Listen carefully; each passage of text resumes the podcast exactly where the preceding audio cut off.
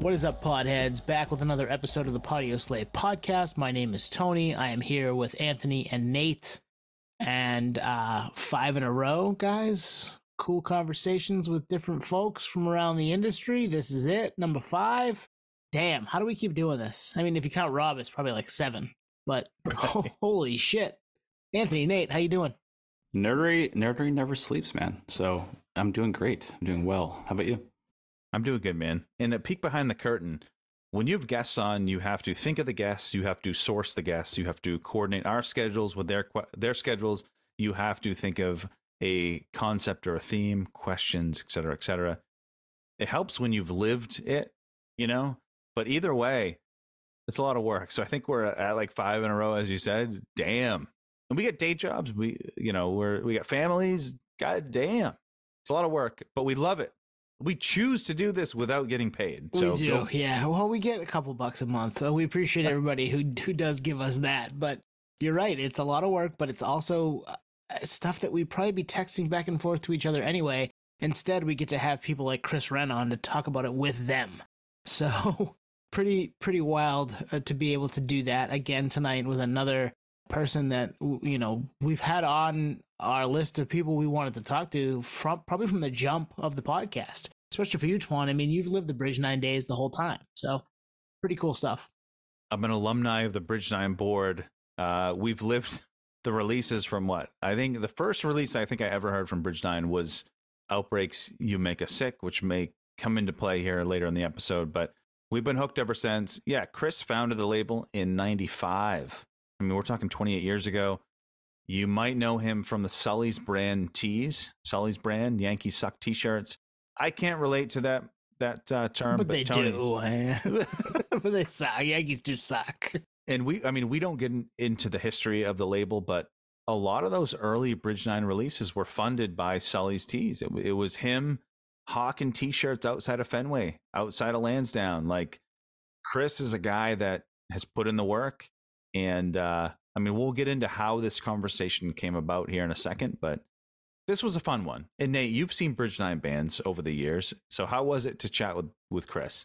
This is a, this is a phenomenal conversation for for mul- uh, multiple reasons, but the brick by brick work ethic, stick to your guns storyline that he provided to us is uh, unparalleled. I mean, it's just it gives us hope. It, it makes you realize that if you really believe in something, that you can make a go of it. And between the t-shirts and the and the records and now his brick and mortar store going against the grain from what we all thought was uh, you know a dying art. Uh, he proved us all wrong and proved the world wrong and continues to to make it happen and works with some of the biggest bands in the scene and discovers bands before they're big and and everything in between. So um, phenomenal conversation. Really cool guy. Yeah we're going to get into some of our favorite bridge nine records over the years here with uh, chris wrenn. Let's go all right, we are here with the mayor of Boston Hardcore, the only person on this Zoom call right now that's ever jumped off the balcony during a Hatebreed music video shoot. The guy that's pissed off more Yankees fans, myself included, than David Ortiz. And the guy responsible for half of my record collection, which is right behind me, the one, the only Chris Wrenn. That was a solid intro. How was that? Was that good? Awesome. Yeah, I, four stars, man. Thank you. was it all? Was it all accurate? I th- yeah, I think so. We definitely pissed off a lot of Yankees fans and put out a lot of records, over 300, which is wild. So I'm uh, wearing a, Celtics hat, so you, are in you're in good company. And Nate's a Nate's a Celtics and Red Sox fan too, so we're we're good there. Just Anthony, yep. that's the Yankee fan for uh, family reasons, right? I mean, yeah. I'm the weirdo that lives up in Maine that jocks the Yankees. So figure that out. Yeah, it happens. So Chris, we uh we've been in the same room. I could go through my list of shows probably 200 times over the last 20 years. We've never met uh, until a couple months ago. I saw you at the New Found Glory show, acoustic joint down in Somerville back in March. I approached you, I think after a couple drinks, and I was like, "Hey, I got a proposal for you. And you're like, uh, okay, to come on the podcast. So uh, here you are. Yeah, no, I thank you for coming up and saying saying what's up at that show. And I mean, dude, you got you got to go out, you got to go talk to people. I mean, there's been so many times where I've been in your shoes, and it's like, oh man, I really want to do something. I don't know this person or whatever, and you just walk up and and things happen. So thank you. And that's the thing. You never know how someone's going to react if they're just saying yes to say yes in the moment. But we had a cool conversation talking about New Found Glory, talking about the label, talking about music. So I think this is a natural progression to that. And the idea that I pitched to you was hey, we love the catalog, it runs deep. Let's pick five. We're not even going to tell you what records they are. Pick five records that we love from the catalog and just talk about them, how it all came together, the time frame, the impact, what we love about them. And so that's what we're going to do. So, all right. So the first one we're jumping in because it's fitting, Chris, is uh, New Found Glory, Tip of the Iceberg EP, which was paired with International Superheroes of Hardcore, taking it over. So we'll start with a little backdrop. So we love NFG. They had the Coming Home release on, I think it was like Geffen before that, which was a departure record for them.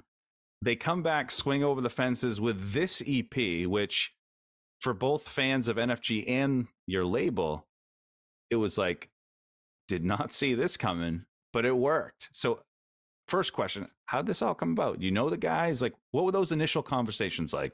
Yeah, so it it started out as a chance um, a chance meeting in Australia of all places. So I was on tour with Champion in 2004, and right I forget what city we were in, but New Found Glory was starting their own tour in Australia the next day, and whatever. So we were all in the same city, they saw that there was an American hardcore band playing down the street and they just came out to the show, which was, I mean, cool. I mean, they could have done whatever, but they wanted to come out and they said hello to everyone in the band. We connected, talked music a little bit, and stayed in touch. You know, I mean, this is one of those things where I had never met any of those guys. Um, you know, we had mutual friends, had like crossover, but had never met. And they just said, What's up at a show? And and then uh actually shortly after Chad had asked if I would be interested in maybe doing something with international superheroes because they had already recorded that by oh, that right point. on. I think they had done that, you know, kind of like piggybacked that on a on another recording session. And I think at the time, so this was probably 2005, I felt like putting out kind of a joke hardcore band was not the move for me because I think I was just too serious. And I didn't want, I didn't want, I mean, I think Good Clean Fun, I think had. I was going to say Good Clean Fun, yeah you know, I mean, as as as fun and whatever as and and I mean, obviously, Good Clean Fun was a, people love that band for a, a, little while, but I think the the joke got old after a while. And I think when I was talking to Chad about ISHC, I just wasn't sure. I felt like I was still trying to kind of define what I was doing, and I it didn't feel like the right fit at that moment. Fast forward like two years, they they didn't do anything with it. It was kind of like sitting on the back burner, and Chad was tapped to produce the H2O Nothing to Prove album. So That's this right. was yeah 2007. So it was like two years later. And so we're talking again. And at that time, he asked, uh, you know, would you be into doing uh, a New Found Glory seven inch, but with some cover songs, you know, they that they were going to do. And uh, I was like, yeah, I mean, I would definitely be down to do that. But what are the chances of doing a couple original songs too? Like make it more than just like hell yeah, a two or three song seven inch and basically it turned into like a 20 song, you know, or whatever. Like it was the it was cover songs, original songs, and then the ISHC album all together as one. So, and then that came out in 2008.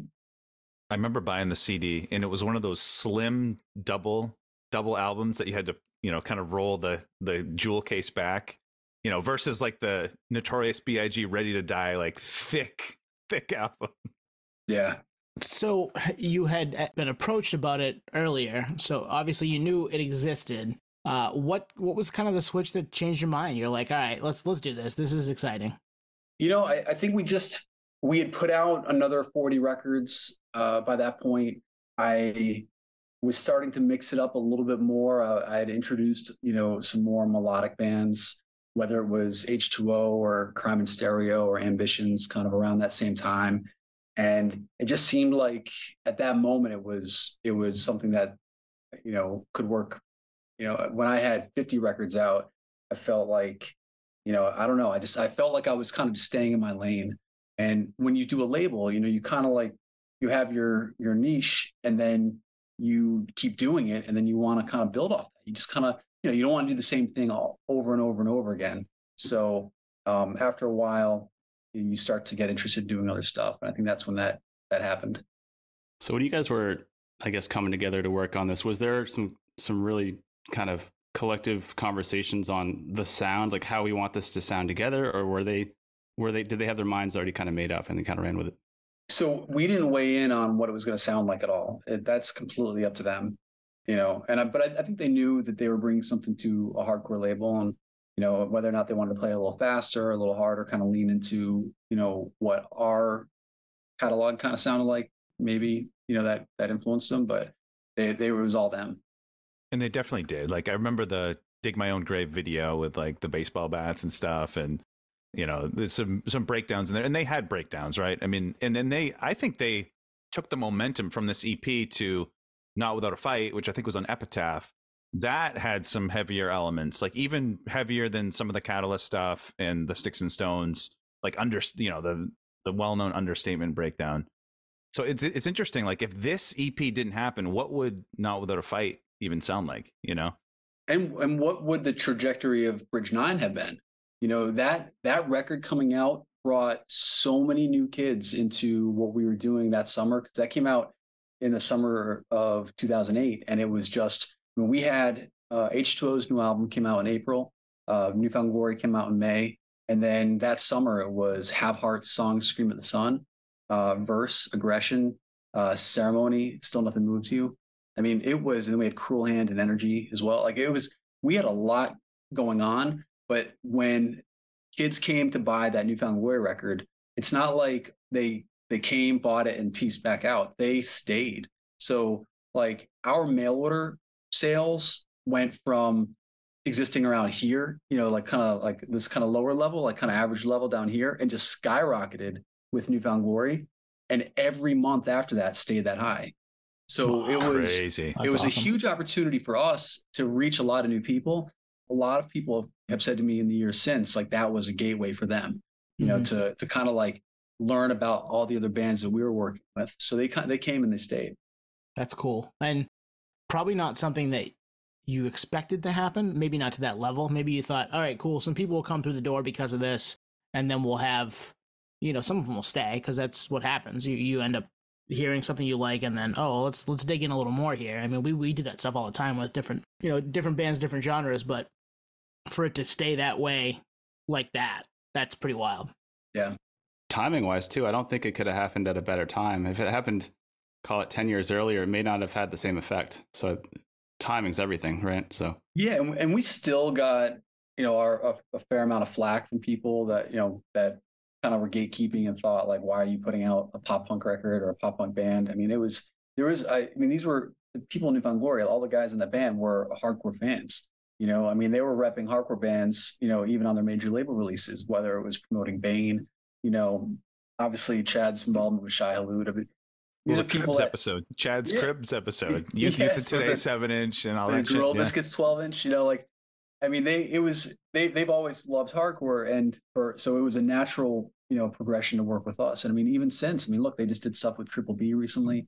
They've given back more than than pretty much any band that I've that that hits that level um, that I've seen. So it's it's very cool of them. Well, and the relationship continued, right? Because you did the NFG Shai Hulud split, you did Kill It Live, uh, live release. They played the new Bridge Nine Warehouse, not without a fight. I think you pressed, right? We did the vinyl for that for Epitaph. We did I did What's Eating Gilbert uh seven inch. Oh, that's right. With Chad. We did a uh the Mania 12 inch that was a, the Ramones covers, you know. So I mean we I think we had like 11 different releases that were all either New Found Glory or you know adjacent.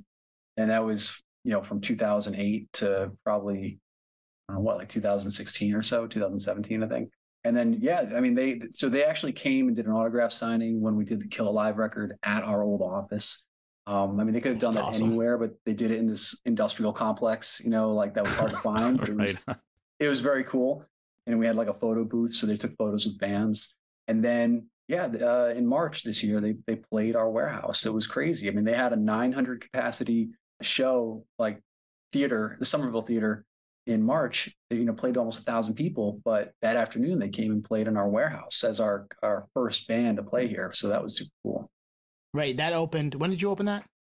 So the store opened last September. So we've been open about I don't know seven or so months, eight months, and the the warehouse uh, officially opened in March. So we had you know rushed to open the store because we were you know bleeding money like renovating and getting the space open. So we wanted to be able to have the store open, and still working on kind of building out the back warehouse area. Mhm. And we were basically able to get it open enough for New Found Glory.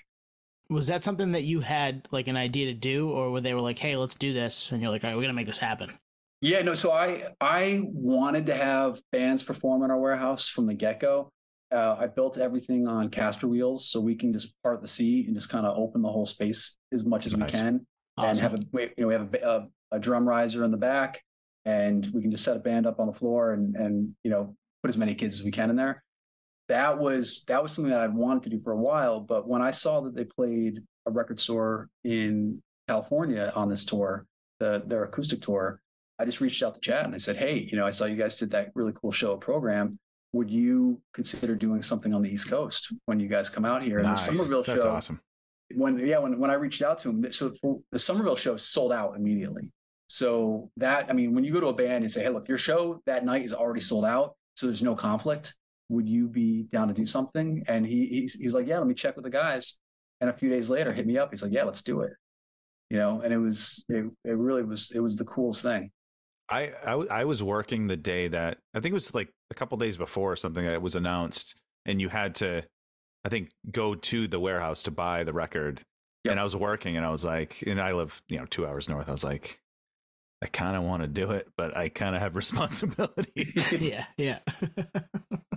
Yeah, it's it it's sold out pretty quick. We we worked with Revelation, uh, who pressed the the new album to make a special cover for it, and we we bought hundred copies of the record, and basically that was the admission. You come buy the record, and you you know a few days later you get to come back and see the show. I think the coolest part about this whole concept, because I was actually going to bring up programs, uh, Surf and Skate or Skate and Sound, is like that flipped the whole like Live Nation formula on its head. And then the other way around, record label, call it Epic Records. What you flipped that on on its head. Like there's no formula. You guys just kind of like paved your own way, and I can see this replicating, you know, long form. Yeah, and the hope is, I mean, I, we're not a venue, but I would like to be able to, if I could put a band in the warehouse that doesn't like that's too big to play a warehouse, but would be willing to do it, maybe once a month, I would be stoked. So we actually have one uh, lined up for June, and another one lined up for July, and another potential one for for August, uh, for September actually. That are all kind of the same thing, where they're like, and, and New Found Glory is a tough act to follow, but um, you know, bands that probably wouldn't be in a warehouse at this point, but are down to do it. That's cool because routing wise, like for a tour, I think there you have to be spaced out radius wise, and like seven months have to go by before you can like book a show in the same, you know, geographic or whatever. But this is I mean, basically it's considered like an in store, right? Or, It is, yeah, and, and it's also it is uh, something that we usually will will un, we won't really announce it, right? So like with New Found Glory, it was like six days before the show we announced it, sold it out within two or three days. You know, again because people had to come and do it and and and buy the record, and then they came back on the following Thursday. So that's probably a similar thing where where you know we, we actually we tried to have Terror come and do it last month, but the show that they were supporting, the tour they were on, we just fell short of selling out. So you know, it's it's one of those things where yeah, that, in that case, the kind of the, the radius clause would kick in. But if the show sells out, then you know it's more the merrier. All right, we love NFG. We could talk NFG all goddamn day. Like we could, I have yeah. every release they've put out since it's all about the girls EP back here. So let's move it on. Frank Turner, Cool. alumni of the podcast, Beverly Seven Inch, which came out last year, which was part of you know your efforts to you know get the brick and mortar label warehouse and everything going, the brick and mortar store. And the backstory is pretty cool. We read we read up on it, and you'll have to actually. Why don't Chris? Why don't you give the backstory? Yeah. So so Frank Turner is one. I mean, he's an artist that I've been a fan of. I don't know, probably since 2007, 2008, maybe. I, I think probably around that time. And I tried to sign him in 2009 because Really? You, Yeah. hear, you heard it first. yeah, MTV well, News. Polar Bear Club was uh, on tour with him, and they were they were both on a, like support slots uh, in England, and so I think we were either in Frank Turner's van or they were or he was in Polar Bear Club's van. I can't remember, but I was basically just I mean we were just talking about sick of it all, nerding out about music, and uh, and we just asked if he'd be down to do a record on Bridge Nine because I know he has his label in England, but like you know, we'd be down to license it and do something in, in North America or in the US. And we tried, we talked about it for a little bit after that, but of course he had a really incredible opportunity with Epitaph. So there was no, no hurt feelings over that, but I was just always a huge fan. I mean, and, and, and a lot of bands, like when you're a label and, you know, sometimes it's hard, you know, if, if something doesn't work out, but man, I just, every time he came to Boston, I would go and in 2000, so 2000, nine, that actually that summer, I think it was a few months after I, I had talked to him in England. He was playing Fitchburg, you know, in Massachusetts, and was supporting the Offspring. And our friend Matt Pike, who's a booking agent and uh, lived in Beverly at the time, off- offered to pick him up and drive him back to his place. Uh, Frank and a couple of people that were going to stay at the Pike's house that night. So when he picked him up, he asked Frank if he would be down to maybe uh, do not do, do another set, but like play for his friends, right? So Matt hit me up. Basically, everyone from the Bridge Nine camp, from the Death Wish camp, uh, you know, three of the guys from Converge. Um, there's probably about 20 of us and like our, you know, significant others at, at Pike's house when Frank showed up with Matt, just waiting. Um, in fact, there was a, a kid, uh, this guy Chris, that I've become friends with since that uh, just randomly answered uh, an, an, ad on Twitter, basically like I, I, don't know if it was Frank or somebody was like, "Hey, if you want to see Frank Turner and Beverly, come to this address." Wow. And he was he was the only one that showed up. you know, and it's imagine doing he, that today. Imagine putting that out there today. like, uh, it's funny because his his uh, girlfriend at the time, I think his wife was like, "You're gonna die." Like you're just going to show up at somebody's house, and he did. Times have changed. he has lifelong friends because of it. Like he, you know, he he showed up Frank was down to perform. I don't remember how many songs he did, maybe, you know, eight or so, but it was uh, the most intimate of experiences. You know, it was basically in, in Pike's backyard. I think it was like a garage that they had converted into kind of like a hangout space. And he performed in front of, you know, in front of everybody. And um, I had brought a uh, digital video camera with me just to try and not even to like do it. I mean, I filmed parts of his set, but not everything. And in hindsight, I was bummed because like I was turning it off in between, you know, during songs. And I, I think we had maybe, I think the four that we pressed were like the four songs that I fully had from start to finish. So, you know, all those, I think I had two tapes from, from that show. They just ended up in a shoebox or in a file cabinet for, you know, 12 years, I think.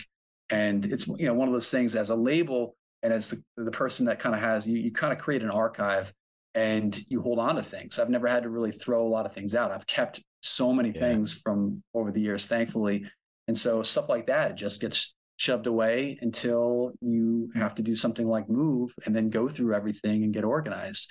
And when i was trying to figure out how to handle moving because it was sudden it was also during the beginning of covid and everything business wise was kind of up and you know upside down a little bit so i came up with the idea of doing what i called the read the archive mystery box and it was you know we had done mystery boxes in the past that were very successful i mean who can resist the mystery box right People, no you know, idea it's like yeah, it's, it's christmas I'm a yeah. satisfied alumni of that program. Amazing. Well, yeah, people people like them, so we're like, all right, let's do let's take it a step further because we had done these mystery seven inches over the years, a bunch of them, like 20 of them. So I said, let's press like five records, things that have never been on vinyl and and you know some things that are completely from the archive like you know the uh, the Crime in Stereo BBC session. We had four songs that they recorded, and you know, I think it was 2008 or nine that had never been released anywhere. So like, all right, let's let's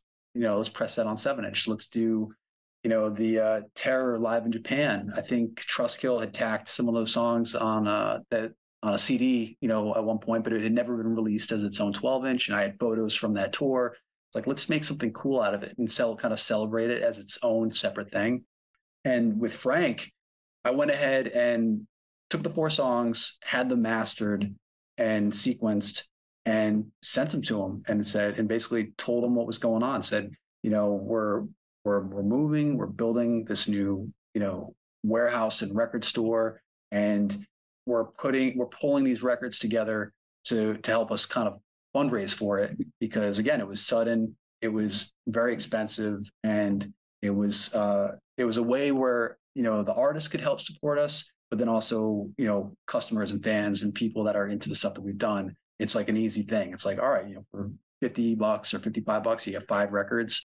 And my feeling was these are going to resonate with people that are into that like 2003 to 2009 period. Frank was kind of the outlier because you know he had never been on the label and it was you know a little bit of a different kind of sound than the rest of the records that were in the package. But that was one that was probably my favorite one because first off he was like yeah sure let's you know go for it. We ended up pressing I think 200 copies for him to take on tour so you know he he got something out of it. But he i mean he was just like yeah go for it and he could have said no for like any number of legitimate reasons he had a new album coming Sure. out right around the same time you know all these other things but he heard me out and was like yeah do it let's cool you know let's let's go for it that show and I, it's i know it's an official show on his show discography Oh yeah, yeah. um you know Is it really? it is yeah it was, it's he show counts number them all, man. He counts them all. That was show number 662 and it was completely spontaneous. Um, i don't think he knew what he was walking into. And a little fun fact about that show was uh, converge is one of his favorite bands. I think Mhm. he's gone on record a couple times uh, as saying like that's like that that's his he celebrates the whole catalog. And when he walked in uh, and saw three members of converge there in the audience i guess he fanboyed. In fact, there's a photograph that we just put on our discography. So we I've been going through and adding content and like, photos and flyers and ads and stuff related to every record that I can into our discography. And I've, I've kind of filled out the Frank uh, Frank Turner Beverly page with 20 or so photos taken that night of, of everyone that was there, him performing. But there's a picture of him, I guess, that was taken by this guy Evan, who was on the tour with him right when he saw Conver- the members of Converge, and he's got like this like you know face. So it's it's cool. That's wild. I mean, so, you just said so many things that I'm like, I have a question about that. And I have a question about that. So Yeah. many. he is so approachable though. Like we when we were kind of early on in this, probably just over a year. Like let's hit him up because we all liked him. We never, you know, we never thought he'd say yes. And then we got an email back saying, "Yeah, what do you want to talk about?" And it's just like, and I've emailed him since. He's he played Portland last summer, right around now. And I took a bunch of videos, sent them to him, and he was like, "Those are amazing. Thank you for sending them." Like he's just that guy. Yeah, So I'm not Totally. surprised he said yes to, to playing in the backyard. And then I can totally see him getting excited about seeing members of a band that he loves. Because that's exactly what I would do. I'd be like, holy shit, you guys are here. Like, yeah. all right, I guess I'm playing a show for you. That's that's wild. I'm sure he's played lots of random intimate shows in his in his time. That one though was special. Uh, it was really special for me. It was special for all. I mean, really all the people that were there.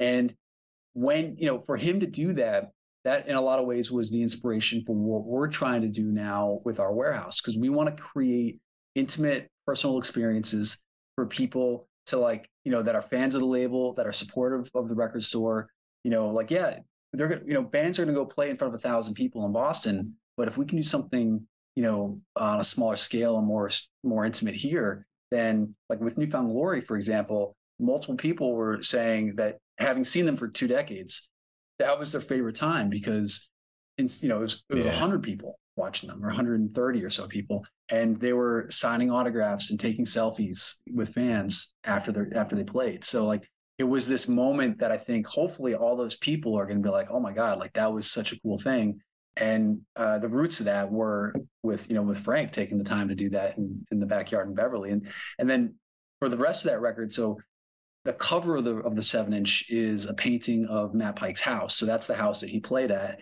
Oh, that's cool. and my my dad actually painted That's it. My dad's like a oh, wow. That's uh, amazing. Paints landscapes and and buildings and old barns and like kind of like you know these landscape paintings. And I was like, this is my first chance to do something, kind of do something with my dad involved, uh, who he had never, you know, he's been very supportive of what I do with Bridge Nine, but had never really had a, a direct connection to it outside of me. So that was that was kind of a cool opportunity. That's awesome. And I mean, to make that the whole thing is is like uh, bits and pieces have to happen correctly for it to even exist, and they all Yeah. did. And so, like, what you you have the camcorder? You're like, I'm just going to record some of this. Or, and yeah, I think I, I think for whatever reason, at that time, I probably recorded a bunch of random shit. You know, uh, I was when with Sully's, I was, you know, I'd be filming things down at Fenway Park, you know, like around the stadium, or you know, I'd be at a show and film random things, and so I've got all these random tapes. And that one, I uh, I had exported the like the files onto my computer back then. So I had these, you know, I, I had I had the tapes, but I also had these, you know, high resolution files and was able to, you know, we just were lucky to do it. I mean, I mean, the something could have happened to the files. They could have, you know, a hard drive could have died. The tapes could have Right, been yeah. bad. You know, uh, Frank could have, again, for any number of reasons, could have said, no, you know, it's, I like the idea, but I, it's, I got too many things going on. But, you know, for what, for whatever number of reasons it came together and we were able to put it out there. You just gave us the ultimate excuse to continue to collect literally everything, which we've been doing We for do. We do. of 30 We do. years And now. my wife yeah, does not appreciate it. yeah. But uh, that and ask everybody, hey, you want to talk? yeah. yeah yeah yeah but again to, to going back to, to frank i don't know how he does it i feel like he's this generation's ian MacKaye, where he is responsive he you know if, if, if i mean if I, I see that all the time people say they just random fans reach out to him and he engages with them in a way that is admirable and i want to know how he does it because like i have trouble keeping up with things and i Mhm. i want like i know that it's possible to respond to people because he's doing it so I don't know what the secret is, but Frank, I don't, you're listening, he he must have a social media team. No, he doesn't. But it's like like Gary V, the social media guy. He's like, I respond to everything. It's like, no, you don't. You have a Yeah. team. You're full of shit. right. Yeah. Frank, I believe it. It's and him. like, and he, I think Tone, Yeah. he asked, he's like, can I post this? You know, it's like, so it's a cool way to to get back as the artist. And he that was after eh, they've just flew to America for the first time since the pandemic kind of started to soften. Played a show in Portsmouth, New Hampshire during the day. Drove to Portland, Maine. Played a show that night, which we were at. I'm sure jet lagged as shit. And then email answered my email the next day. it's like holy shit, like wild. That 50 shows in 50 days was wild. I went to the Portsmouth show and then the Boston show. Um, but yeah, that was that that was crazy. Awesome stuff. Yeah. We could talk Frank all night too. All right, Nate, Twan, give, give us the next one. All right, Chris. This one, I'm gonna, I might like break out in a sweat because I'm such a fanboy. I am the, and I've been on record saying this. I am the world's biggest crime in stereo fan, certified. Yep. So we're talking is dead, 2007. So we'll give a little backdrop. They were on Nitro before that with the Troubled Stateside.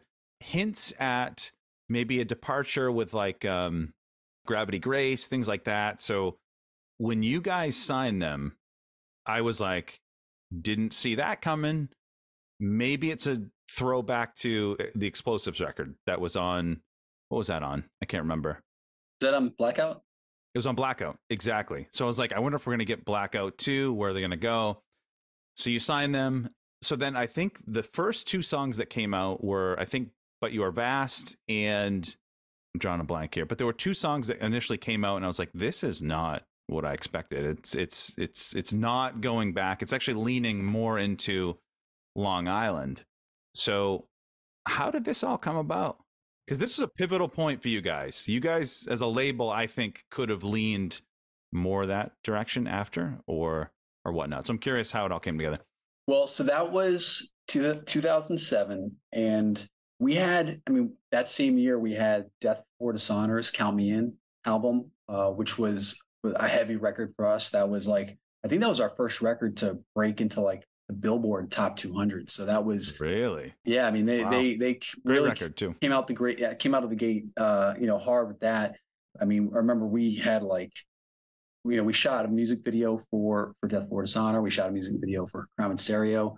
So for us as a label those were really big moves. Um i mean you can shoot a music video for 500 bucks these days but in 2007 it was a, a very significant even at an indie level um expense for us.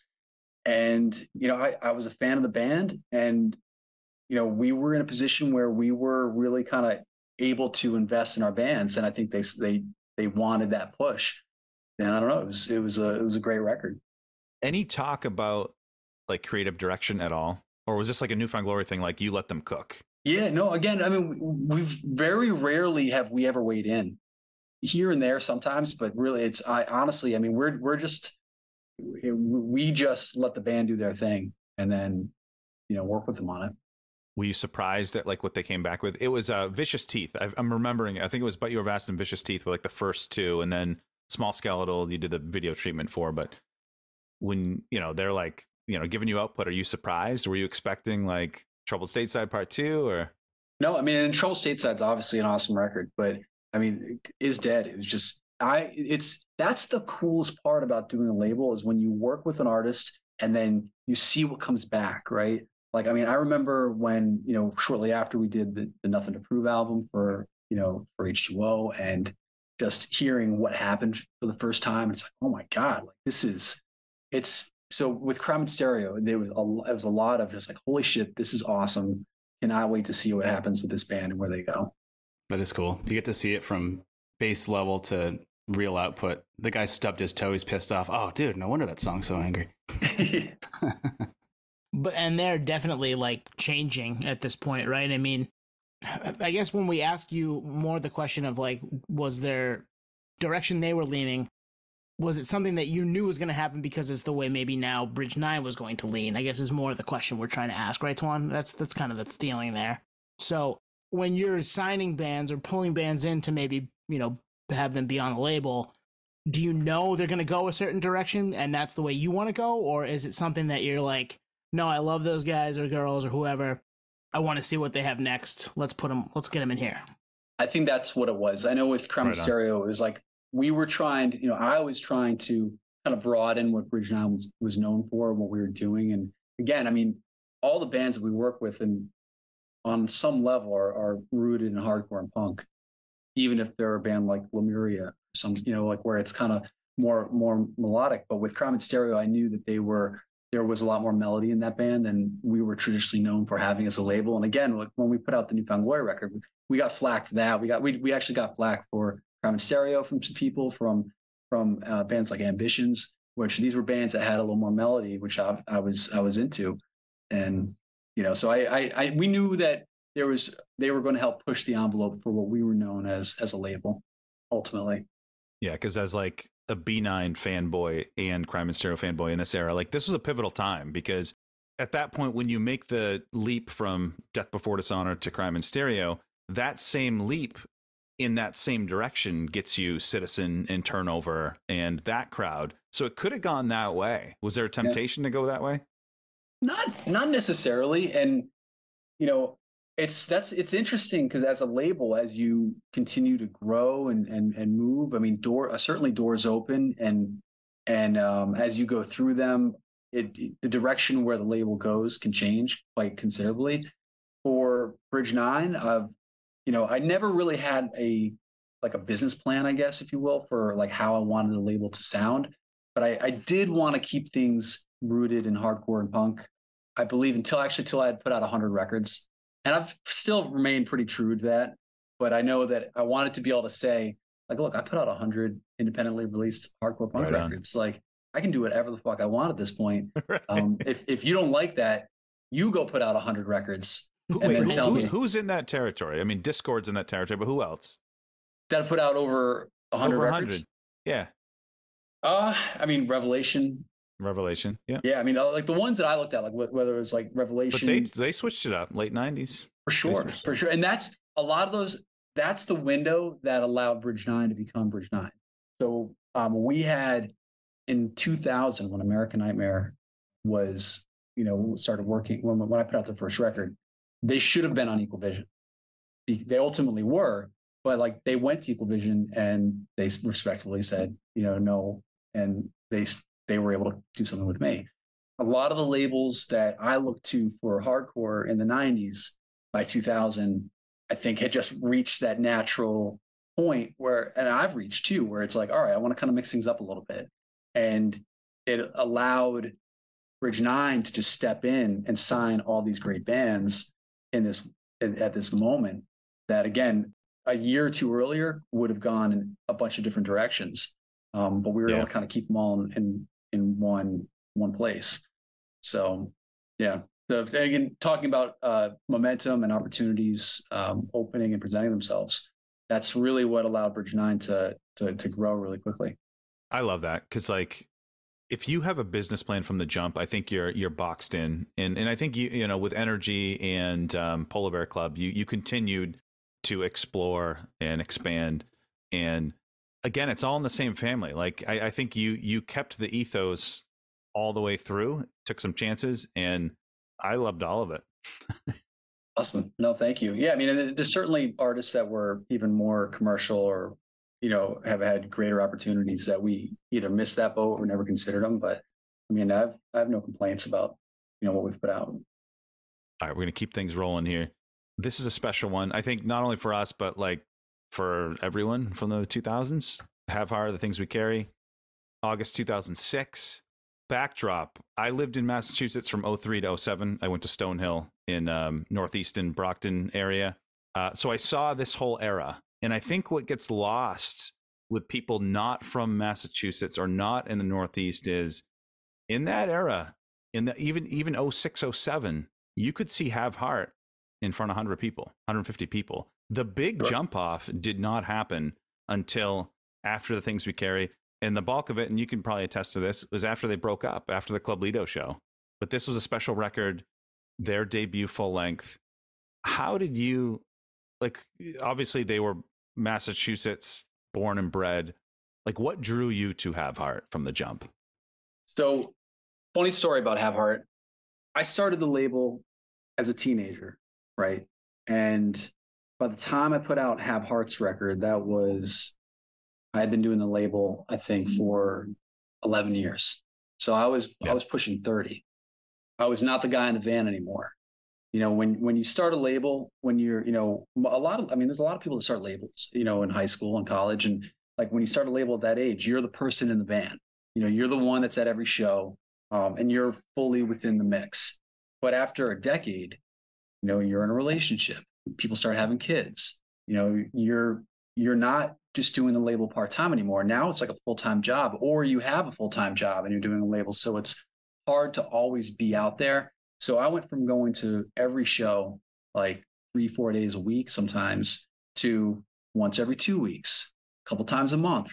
You know, like so I wasn't the guy that was always in there. I was still putting out a lot of records and I was still very much in the mix in that respect, but I wasn't always out at everything. And and have heart, I've, I've I have gone on record as saying that I, I almost missed that one, surprisingly, because I, you know, they they were doing cool stuff, but like we had a lot of stuff going on at the time. And I had a guy that was working for me doing mail order, and he had told me, he's like, Hey, you should check out this band Have Heart. They're really good. And I might have even seen them at one point, but you know, it didn't uh, no conversations were had at that at that point. And then he came back to me. He's like, "Hey, man," he's like, "I left the demo on your at your desk. Like, make sure you listen to that. It's like it's really good. You got you know you should check them out." And I did. And so you know immediately I was like, "Dude, we we need to work with this band." But it wasn't from the jump. I mean, it was. It took a minute for me to you know to to even like sit down and and and uh and have it you know absorb it. I guess. But I was very lucky. I mean, that band, that record is incredible. That that band is incredible if if there's five bands that we've worked with, you know, that have written lyrics that have resonated with the you know the most people and and like during their darkest times, that's a that's Pat and, and Have Heart. So that that was a, a an incredible album to to work on. I mean, again, we didn't know how big it was going to be. I think we only pressed a thousand copies. You know, the first record, you know, the first pressing of it. So, uh, but it was a band that once that record came out, uh, it just didn't stop. You kind of answered my question, but did, I was going to say, did you think that they would get as big as they got? Because, I mean, I know of them uh, through Anthony from years ago, but he lived it in the moment. I heard about him after the fact. I listened to him, you know, a little bit today more to kind of get ready for this, but I was like, I can see why this went, you know, went the way it did. But did, were you aware that it would get like that? Because it, it got pretty fucking big. Yeah, I, honestly, I I mean, I, I think when we pressed it, we we just thought it was a great record, but we, we didn't think that it was going to be as you know. It's it's you, you don't always know until it's out there. So yeah, that was that was one that we you know just took off running, and we are obviously I was excited to to be a part of it. Yeah, I was going to say that must be hard to gauge, and especially with the physical, the tangible product, like represses are always in demand. Do you feel like you have to bow down to that, or do you just kind of it is what it is? It's out there. If you got it, you're lucky. Or do you feel like you have to eventually yeah. circle back? I mean, we we definitely try to keep stuff in press, but there's, I mean, we you know, it's expensive to to press a record, and yeah. if you have to press ten of them, it's it's prohibitive. You know, so like you know, we have right. times where you have to make that choice of do I press a new record or do I repress an old record? You know, I, I remember I read an interview with uh, with you know Ian MacKaye and talking about Dischord and how they had that those same issues early on, where you know you only have this finite amount of resources as a label to to work with at any one time, and I mean we are an independently owned, just it's ourselves, it's our business. We don't have like parent company that just like gives you money whenever you want to expand. So you have to make these these decisions like, do I put out a new band or do I keep repressing uh, catalog? And you know, some things are no brainers because you know, I mean, they've proven they're going to sell. So we try to you know focus on that. But we also, you know, you have a record where okay, you just sold a thousand copies. Now, do you press another thousand copies because you might sell fifty of them and then it stops? Yeah, so, true. Yeah, just especially in that time frame, you just don't know. Yeah, with a band like you know a band like Have Heart or Defeater or Ceremony, we had these. You know, we knew like, are we press it and we're gonna over the next six months we're gonna sell them and they'll be gone, and then we'll we'll do it again. But then you you know we have we'll have bands where you know we press that thousand copies, we sold them, and then you know we have them for the next seven years. So it's it's it's, it's a toss up. It is like it's a tightrope because you also have to be conscientious of well we're not going to keep repressing this and just kind of burn everyone that was lucky to get the original copy. Right. like every time i i'm not going to name any bands right now but like bands that just continue to put out different variants it's like bro come on man. Like what are we doing here? It's, it's not really limited. Well I, I do like how with vinyl you can always you can continue to change it right? So like if you if you got the first you got the tour pressing the record release show you got the first press or like the first, you know, the, the mail order press, you got the, the tour, whatever, the tour press. I know with us, like we, when we do repress it, we obviously try to change it up, change the color. So it's like, okay, that, that press came out, you know, the record came out in 2006, but that one came out in 2014 or something. That's actually something that I've been meaning to go back to our discography and start updating the years of when pressings came out so that people will know when different colors came out. Yeah, so it's always new, even though it's not, which is cool. And that can help you, obviously, if you're trying to do something different. Like, okay, you get the the first pressing, or you get the record release, tour tour release, and then that color is dead and gone. We're on to the next yeah. one. That's I, that's obviously happened a ton over the last what ten years, maybe. And we've we've had from what I've seen with collectors is it doesn't hurt the fact that you have it either the value or the you know the the what it's what the meaning of it i know when we reissued uh, albums or records like the project x ep you know i had a couple of collectors that got really mad at me at first because they thought i was going to be flooding the market with the project x 7 inch and now their original 7 inch was going to be worth less and it really no. wasn't the case because now you have all these new people that have access to this record to, that maybe had only heard of it but had never seen it, and now they have a copy. But guess what? These people are like, well, this is cool, but I want to, I want the original one now. And if you have more people that want the original one, supply and demand. So you know that. Yeah, that makes sense. Worked it worked in their favor. So Chris, the first, so I was a What Counts EP guy from the Think Fast days. You guys signed them. My first impression of new Have Heart off the things we carry was actually live. I have the flyer right here for those visually uh, visual listeners. It's a that's a great Ulrika Masonic Temple. The first step, Hammer Bros, verse, maintain, Have Heart headlining, fired up from Connecticut. Six bucks, six bucks get you in with a can of food. Yep. there might have been a hundred people there, and they played the machinist for the very first time at this show and so the drums come in and Pat's yelling, and then the breakdown comes in. I'm like, are they strife? Like what? So what was your first impression hearing anything off the things we carry? Oh man, I, I I don't know if I have if, if I remember exactly what my first impression was. I mean, it was it's clear that a lot of bands uh, from that era were also looking to, to the '90s and looking to to bands for inspiration. I definitely saw that a lot, which wasn't a bad thing. I mean, Strife was a great band, and I mean, it's it's it, you know if their influence lives on, that's not a bad thing. But yeah, I just I, I remember they recorded so Have Heart recorded that record, I believe, with Jim Siegel, and it was just a, a step up for their, you know, in terms of recording and for them to be, you know, to have all this, you know, to have a studio like Jim's, uh, the Outpost Studio, uh, uh, to for him to be able to kind of do something with them was it, everything was a step up. But yeah, I mean, what counts? That that that record's great. You know, everything that's that Have Heart has done has has been cool.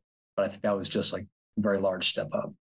Like I said, in that era, even after I have a stack of flyers, we'll, we'll post them with this episode, but I have a stack of flyers of Have Heart.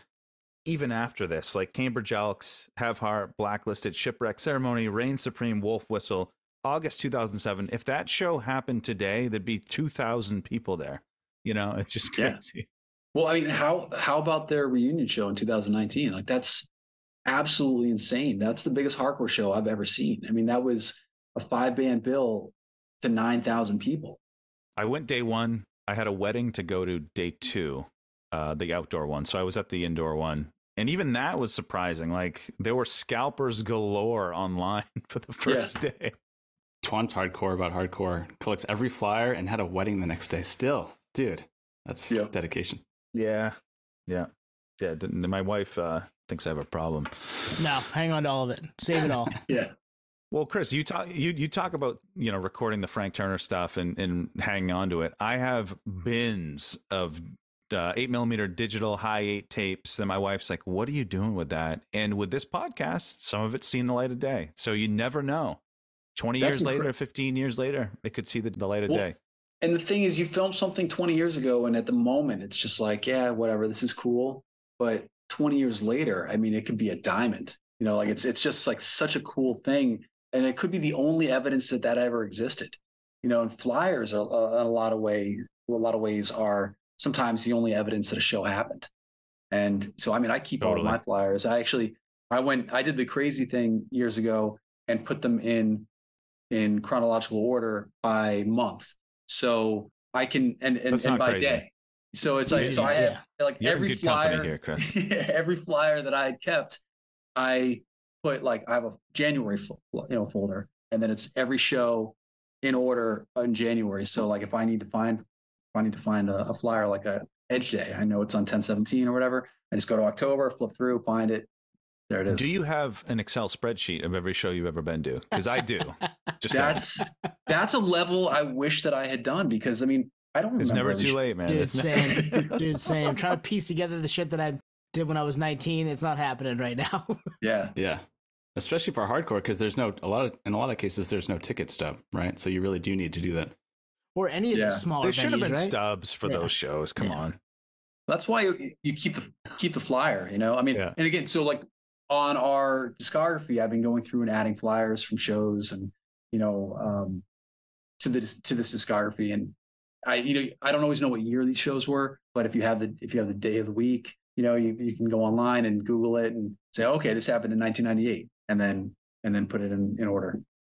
I know that's the thing. People post uh, old show flyers on Instagram, but they never have the the year. And I'm like, is this a reunion that I? yeah, should- why Yeah. why didn't that happen? You know, there are TikTok accounts devoted to people finding like what game was happening in the background of some TV show. This feels like something like that. We could pull that off. With the knowledge in this room, I'm sure we could pull that off. All right, we get one more, and uh, we probably said it on this episode, but we're all from Maine. Probably know where this is going. Nate lives out in SoCal. He's uh he's uh you know he left us here. But Tony and I are still in Maine. We're gonna hit you with outbreak. You make us sick. Nice. And actually, this era I think was my personal exposure to Bridge Nine. Like that was, yeah. And it, it's funny, like if you talk to people from Maine, even during when Outbreak was making their hay, like Posi Numbers 04, go look at that video on YouTube. Like that's all you need to know about Outbreak in this era. Most people from Maine have never heard of Outbreak. Like they are probably the biggest touring outfit from Maine outside of Sparks the Rescue, which was like a you know emo screamo fearless band. Uh, we had Rustic Overtones, which was you know whole different genre, but they didn't break out. No pun intended. Break out like this, but Outbreak in that moment, if you lived it in those rooms, was special. So how did you? How did you find out about them? Like, do you remember? So there, the You Make a Sick record was Bridge Nine's 48th release. And that came out in 2004, I believe. I was going up to Portland for shows. I mean, I, I you know, from the 90s into the early 2000s, I, I would go up. I mean, American Nightmare's first show was in Portland, and that was in February of 2000. So I was up there a bunch. You know, everyone in that band was was pretty active. I, can't, I can't remember which conversation or where it started, and I'm actually again going through and like going through my files and trying to recreate how records happened, so that you know, for example, in our discography, I have Bridge Nine's third release. I've included all the letters to and from the vocalist of the band uh, before the record came out. So I have That's all cool. my original, all the letters he sent me, I have and he had the letters that I sent him. And this record came out in 1998. And so I scanned them all and I've put them in chronological order. I think I'm missing a couple, but I have them in order. There's like 10 of them. And it's like, hey, the first le- the first letter was, hey, I, you know, my name's Mark from this band Proclamation. I grabbed one of your flyers at a show. I wanted to send you my demo. And then I have a letter to him saying, hey, your demo's really cool but I'm not really looking to do anything right now because I just put out a record and I, I have no money. And then he writes back, "Oh, that's cool. Totally understand." You know, and it was like over the course of over a year, we're like writing. I was going to say a and forth. year's gone by. Yeah, it's a- easily a year. I think we started writing to each other in like I don't know October of '96, and then the record came out in uh, early '98. So it was like a year and a half from him sending his demo to me putting the record out, but like kind of going back and forth. And so like I'm trying to recreate that. I can't remember offhand exactly uh, how things played out with with Outbreak. I just remember that you know that band was just like undeniable. You know, it it, just was. Um, I don't know. I just remember seeing them and being like, "Holy shit!" Like this band's, you know, obviously they're cool and they're fierce. So let's just do something. So that was yeah, Bridge Nine's 48th release. When you said you were you were coming up to Portland, what venues were you were these at? Was it the Asylum or was it? So You remember? some of them were in like churches and halls. Okay. I don't remember. I know I know American Nightmare show was at some random church. You know, some at the asylum. trying to think of Were you there for the oh, Zootz days? Oh, Zeus. maybe maybe once. We just think- missed that era. I, Yeah. I wish we were. Yeah. I wish we were like 42 right now instead Yeah. of Mhm. Yeah. 37, 38, 39. Yeah. Yeah. Well, let's think. I'm four, I'm 47, so like I was I I definitely had a chance to to hit a few of those. But yeah, for, I mean, Maine's had a cool scene, and you know what's really cool is Chris Linkovich is going back and putting so much of this stuff online now. I'm sure you've seen his Oh, yeah. posts about. Yeah, it's great. I mean, Maine has such a cool uh, hardcore history that I, you know, I think it's easy to overlook. There's uh, bigger cities, you know, and they get get more of the uh, the bandwidth, but there's been a lot of cool shit and a lot of cool bands that have come out of there.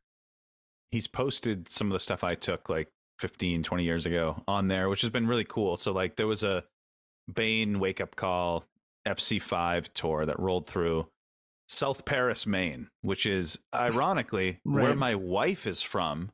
So I remember the first time, it's a funny story, backstory for all you listeners out there. When I first met my wife's parents, it's about an hour and a half north of here. We're driving to her parents' house, and there's a there's a church in a VFW hall, like a mile approaching her parents' house. And I go to my my soon to be wife here. I've been in that basement and I've been in that VFW hall, and she's like, "How? What? What?" You and she didn't run, so Yeah, And, it's she not a didn't run. And- and so I show her the videos, and she's like, "What the fuck were you doing in the basement?" I'm like, "I have evidence." But Yeah. yeah, Maine's cool. A lot of uh, you know, Kathy at the cave up in Bucksport had a great thing going on. Chris Link, I've definitely seen a you know resurgence with with that page, and he's booking shows in Portland. That new American Nightmare show that they're doing in June. I mean, sold out in like an yeah. hour, right? We're going. We Two are going. are going. Yep, we are going. Had a conversation about that today, actually, with a coworker. He's like, "You going to that?" I was like, "Yep."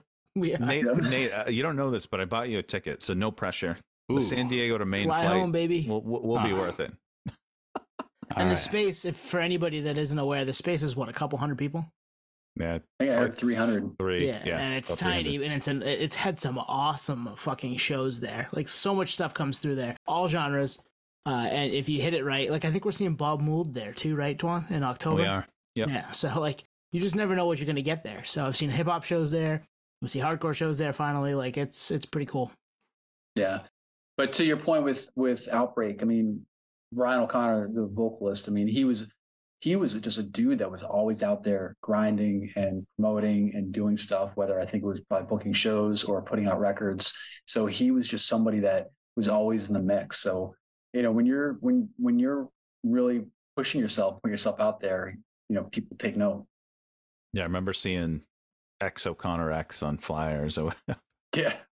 but yeah, they were sadly, I, I think they're a band that's kind of gotten lost in time. You know, if you lived it in the moment, they were one of the titans. You know, I don't know where they were in that Posi Numbers lineup. I didn't go that year. The videos are on YouTube. Go check them out. But you'd be hard pressed to get a band to get a bigger reaction than they got in 04. And and sadly, like I look today, they have probably 5,000 monthly listeners. So the legacy definitely lives on. But man, in that era, untouchable. And that's not main bias. That is not main bias. They were untouchable. Yeah.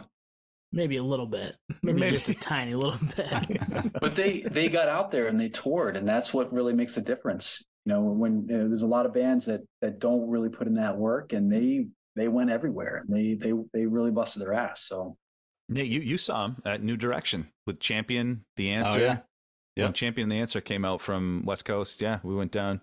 Or maybe it was Exit 23 at the time. I can't remember, but See, that's another show where like there's no stub, so I need the flyer as a reminder. it's, it doesn't exist. I've looked. It's in Ah, my damn. spreadsheet, though. did you know? uh, did some kind of hate play that show I don't know. That or was. the, the one in in in San Diego or oh, no. The one in um at New Direction. Okay. In uh, Haverhill. Yeah. Yeah, I miss I miss some kind of hate. I didn't. I never saw them. Let's just jump into what's next for you with with Bridge Nine in the store, all that stuff, and we can talk about that for Yep. a few minutes. Yeah. Yeah, so so uh, obviously since COVID and the move, what Bridge Nine has been doing has switched up a little bit. Our focus was moving and building out this space. It was a much bigger project than I think I ever really gave myself. Like I, I they always say things take twice as long, cost twice as much, and it's true. And it was uh, when I committed to it, I didn't realize how big of a deal it was going to be. But um, so I had to kind of put everything on pause. We weren't signing new bands. We weren't really putting out, you know, we weren't doing a lot of represses. Uh, we put out a couple records here and there, but it was just to kind of keep things going. Now that the store is open, the warehouse is open, we're starting to have bands play here. Um, we're just trying to kind of get back into our groove. So we have, we just signed a new band. Uh, we haven't announced them yet, but you know, it's uh, it's kind of more in the vein of like the Defeater and Have Heart uh, kind of side of things that I'm really excited about we just got a vinyl release in our, our first you know brand new record in a while with this band roll call you know featuring a member of, of outbreak so that was uh, cool to finally see kind of new projects coming in um, i don't think we will be the bridge nine of 10 or 15 years ago where we have 20 new records coming out every year i think that pace is unsustainable but if i could do six or eight new records a year something new coming out every couple months um, Wow. i'd be stoked That's a lot. yeah, That's a so lot. that's that's that's what I'd like to do. I mean, right now it's probably going to be two, three, four, five, you know, for the moment. But if we could do one every other month or so, uh, just so that we're, I don't ever want to be a catalog label. I don't want to rest on what we did in the past. I always want to kind of uh, continue to explore and try and find new bands. So that's the hope. Just put out a handful of new records a year, maintain uh, our space as a place where people can, you know, build community whether it's seeing bands or coming and buying a record we put out or putting out, you know, coming and buying a record that we uh, are just helping distribute for somebody else. So, And so you're down in Beverly, Mass, the new location. yep. Yeah. So we're one town over from Salem. We're about 35 minutes north of Boston. It's right on the commuter line. So people coming from Boston, if they don't have a car, they can hop on the train and, and get here pretty easily. And we'll link to the website in the show notes so you can get there online too, right? Like that's uh, you get the store going that way too. Cool. Yeah, I mean the store is open Wednesday through Sunday, and check the hours, you know, on the on the website. But um, it's been great. I mean, we have uh, we have this guy Gabe who um, can talk circles around me and with respect to music. You know, he's 23 and and and just like the level of knowledge that he has when it comes to music is incredible. And he'll sit there and talk for an hour with people, which has been very cool. I get to, you know, I'm here every day, so I'm always talking to people about bands. We actually the band that we just signed was like one of I think five bands ever that we've just kind of that has uh, randomly come to us. And he was just a customer in the store, and he said, "Hey, you know, can I send you some music?" And I was like, "Yeah, sure, amazing." I love that. We, yeah, we, we ended up signing him. So so cool. I mean, I feel like this era and what you're doing and what the guys are doing at Sound or uh, Program Skate and Sound is it's like a resurgence. It reminds me of like the early '90s, like very DIY and you know, fuck the you know the mainstream model. Like we can do this, and I think everyone thought, especially in the heyday of the pandemic, like tactile, physical contact, going to stores were going to be obsolete. We all thought like, oh, these are all going to go away and it's going to get shut down. Well, you proved that's not the case, which is really beautiful. So we're stoked for what you're doing, man. Well, during the during COVID, we were just stuck in our warehouse. I mean, and we were already in a place that was hard to get to, and that nobody really knew we were there. We were there for 14 years, and there was no sign. I mean, we didn't even have a sign. In fact, it was a nightmare for like anytime there was a new UPS driver. Uh, not just because of us. I mean, there was 13 buildings in the complex we were in. We were one of three businesses on one floor of three floors. So like, if you're trying to learn that route, would be an absolute nightmare. And for us, I mean, we would do events where we would invite people in. I think around our 20th anniversary, we had uh, punk rock flea markets, and we had some bands come in and do more kind of stripped down acoustic performances, or we had, and we had a comedy night, things that brought people in and, and kind of you know fosters that that level of community. And that's what I wanted during COVID. I was just like, I, I don't like being, you know, stuck in this corner. I want to engage with people. And I said, I want to be the guy that's out in front of the store sweeping the sidewalk you know, I want to say, you know, like talk to neighbors and like and be, you know, uh, a part of the community. And I mean, I might regret some of that at some point, you know, but I think so far it's been awesome. We've been open for seven or eight months, and you know, we're meeting people. I had a guy, this this guy Paul, that helped us when you know when we were building out the space. I had to uh, rely on a lot of people volunteering and helping us because there was no way that we were going to be able to do this on our own. And just one example, um, was this guy Paul who helped us do some tile work in our bathroom, and he was a guy that lived down, you know, not down the street, but I think one town over, in his 40s, and reached out to me and said, "Hey, I want I want to put out a couple records on my own. I need someone to talk to about doing a label. Would you mentor me on some level and give me some feedback? By the way, I'm a tile guy. I can help you with your your build out." And nice. so he came and helped us with the floor, you know, in in the bathroom and did some demo work. And he's a, like cool student and and I we had never met. I mean, we we were we lived within miles of each other. We have a dozen or two mutual friends, and for whatever reason, had never interacted with each other. And so, just little things like that, um, have you know, building the space out and connecting with people that want to see it succeed has been very very cool. That's awesome. Yeah, that's that's great. You'd like to be part of that neighborhood too, and that's and that's what this will feel like. It's a little better than being in that you got to go down, take three lefts, go up yeah. two flights of stairs, and, and there's no sign, but hopefully you knock on the right door, and yeah, this is this is the way to go. Yeah, I mean, anytime someone would visit us at our old space, I'd have to go out in front and take a photo of the building, and then send oh, it to wow. them. So it's like, look Pain for this stone building. It's got a green door. You know, like it was, it was, and people, you know, there was 14 or 13 buildings in this complex, and they all kind of look the same. So people will be driving in circles, and now we're on a main street right? I mean, everybody that drives through Beverly, Massachusetts goes by our store. So it's, you know, not that everyone stops in, but they know where we are. So, you know, it's not like we're off the beaten path. We're right there. So, I, I mean, I pinch myself. It's wild for us to think that we have this pool of a space that's so accessible, you know, in 2023. And Chris, what you did during the pandemic, which was literally give a play by play of the build out, was fun. I'm like, what wall is Chris painting today. It was, yeah. you know, yeah. that's so. My daughter, I have a I have a twelve year old or eleven year old daughter, and she would know, I'd come home and she'd be like, "So, Dad, what uh what did you scrape or sand or paint today?"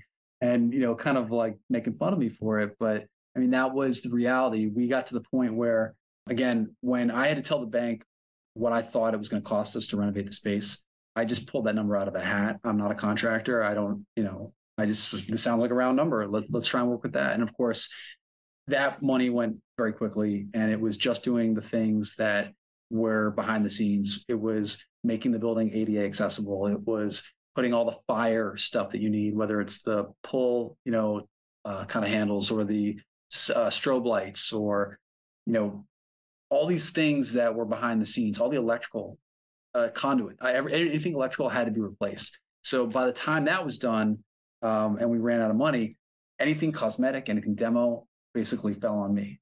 And I, I, I have to give a shout out to Larry Kelly. He's a gentleman that has been helping me almost daily on a weekly basis since the jump.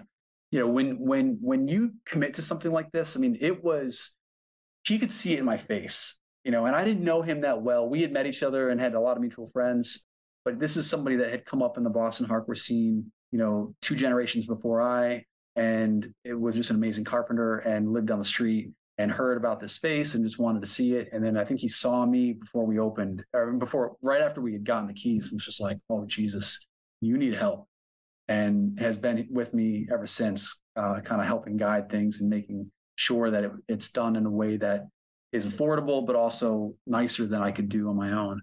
And and so Larry Kelly, uh, you know, I will so in my last days be shouting out, uh, you know, that dude but yeah, basically I had to learn how to do a lot of this stuff because, you know, that's the only, I mean, the only way we could make it work was by coming in at night at nine o'clock after I put my daughter to bed, come back here and paint for the next four hours and do it again and then again and then again. And so like, it, that's, that's, that's what let us make this happen. It's that sweat equity. You can't fake yeah. that. And, and it has to be rooted in passion and, um, you know, clearly you're a blueprint for that. So Chris, we're going to get you out of here. We appreciate all this conversation. I mean, these are questions we've had for, I mean, some of these records date back almost 20 years. And we've had, uh, you know, we've enjoyed the records, we've lived them. And to have some of the backstory has been very fulfilling. So I hope the listeners really enjoy this. Well, thank you for coming up and saying hello at the New Found Glory show. Thank you for for supporting you know my efforts and and the records and the bands that I've worked with over the years. Obviously, I mean that I, I'm not doing this in a vacuum. I need people to to to be into what we're doing. So thank you. Yeah, thanks for for having me on here. Hell yeah, dude. And one. When's that band show? Uh, I don't know, but we're going night one. It's right. A, so I'm thinking maybe we go a little early and drive oh, down June, on the way in. That's June 17th, right? June 17th. Yep. Cool. There you go. Uh, Beverly, Mass. We might make a little pit stop. Yeah. Mm-hmm. Mm-hmm. I think it's going to be a busy. I think it's going to be a really busy weekend. A lot of people have been like, "Hey, I'm going to be in the Boston area. We're going to come up to check out Bridge Nine." So, well, I'll be here. I mean, we're going to have a lot of stuff going on that weekend. So I'm psyched. I love that they're like casually like, "Oh, well, Modern Life is War couldn't do it. Here's Killing Time." You know, I'm like, "All right." I'm 37 and I've never had a chance to see them, so I'm in. Nice. I'm excited, and yeah, I mean, you might you might see us pop in and say hello for a minute. Well, yeah, so. please, if you're in the area, please come by and say hello. Hell yeah! Thanks, Chris. No problem. Thank you, guys. Thank you for listening to Podioslave. We are at Podioslave on Twitter, Instagram, TikTok, all of the places that you can find us on social media. Facebook, Podioslave Podcast, YouTube, Podioslave Podcast there. Email us at podioslavepodcast at gmail.com. And hey, if you want to become a supporter, click on the link at the bottom of the episode and give us a dollar, give us five bucks. It keeps the lights on, keeps us going. We really appreciate that stuff. Thank you.